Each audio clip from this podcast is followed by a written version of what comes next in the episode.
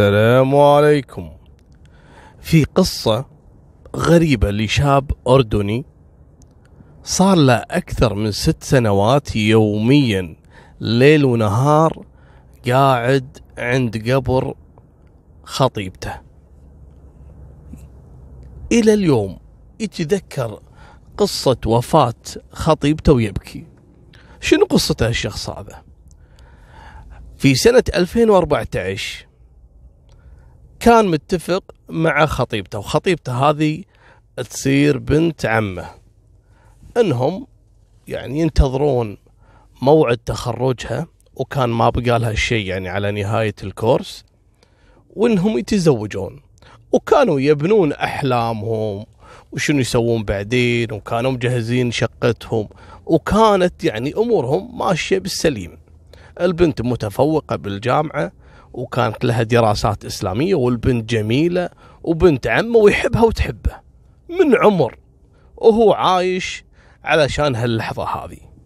لكن سبحان الله توفت قبل موعد الزفاف بأسبوع. كانت الحادثة غريبة جدا وكان لها ضجة كبيرة في الأردن خصوصا في جرش. والد هالبنت هذه هذه البنت اسمها أريج إبراهيم. والد البنت عنده عيال أخوانها. كانت بينهم وبين عائلة ثانية مع عيالهم مشاجرة وصار فيها ضرب بينهم بين بعض وتصافوا وتدخلوا الناس وكان بينهم قضية والكل تنازل وهدت الأمور والأمور مشت طبيعي. بعد شهر بدوا العائلة الثانية.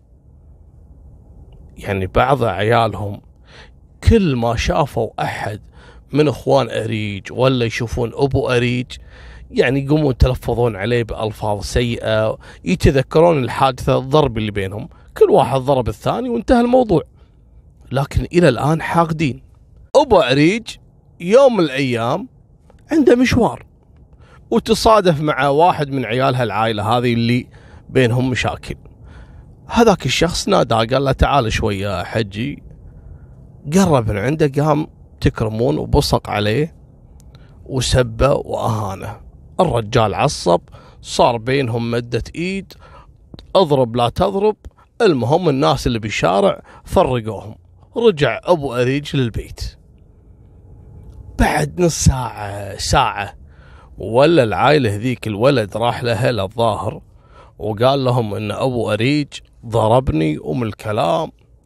قاموا جمعوا ربعهم وجماعتهم جو بسيارات وجو عند بيت أبو أريج. قاموا يصارخون وكذا اطلع إذا أنت رجال إذا أنت زلمي اطلع بدنا نفشخ لك راسك. الرجال طلع يبي يحاول يتفاهم وياهم. من الكلام هذا يبي يهدي الأمور يعني.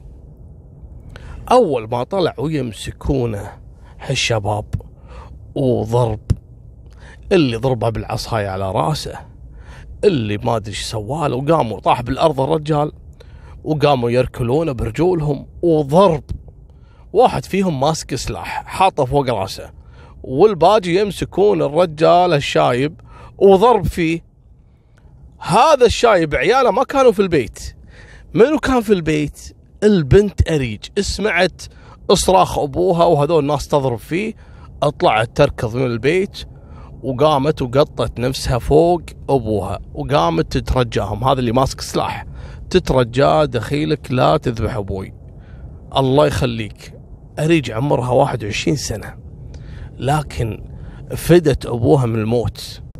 قامت تترجى الرجال هذا إنه ما يطلق النار على أبوها. وتبكي البنت.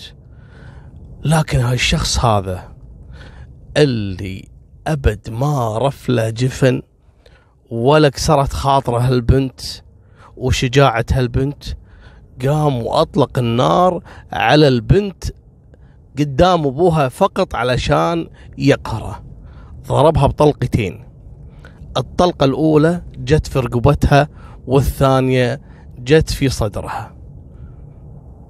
سبحان الله جاء بيذبح الأبو ولا السلاح عنده علق ما قام يعشق.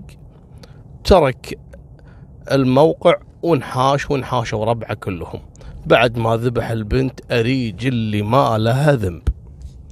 طبعا انقلبت الدنيا والناس حضرت على صوت إطلاق النار.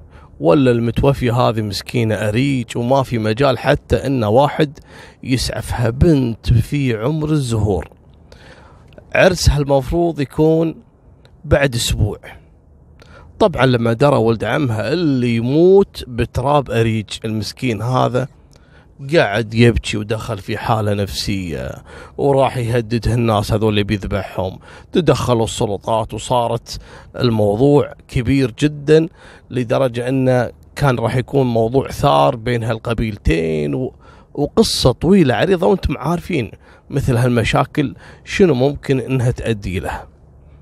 بعد ما تدخلوا السلطات الأمنية وألقوا القبض على المجموعة اللي تهجموا على أبو أريج وصادوا الشخص اللي أطلق النار كذلك على البنت أريج وتم محاكمتهم وحكموا على هذا الشخص اللي أطلق النار بالإعدام لكن ما سمعت صراحة أنه تم تنفيذ إعدام. يمكن إلى الآن أما الباقي خذوا لهم سجن كل واحد خمس إلى سبع سنوات.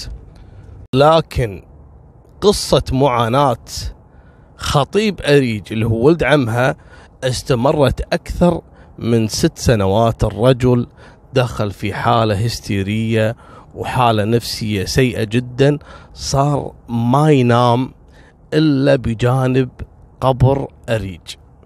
الرجل ما هو قادر إنه يصدق إن أريج فعلا ماتت بلحظة.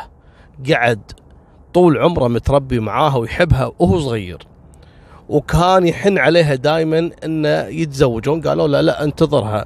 الحين بتخلص الكورس الأخير من دراستها ومن هالأمور هذه سبحان الله إلى قبل أسبوع من موعد الزفاف توفت وقدر الله ما شاء فعل.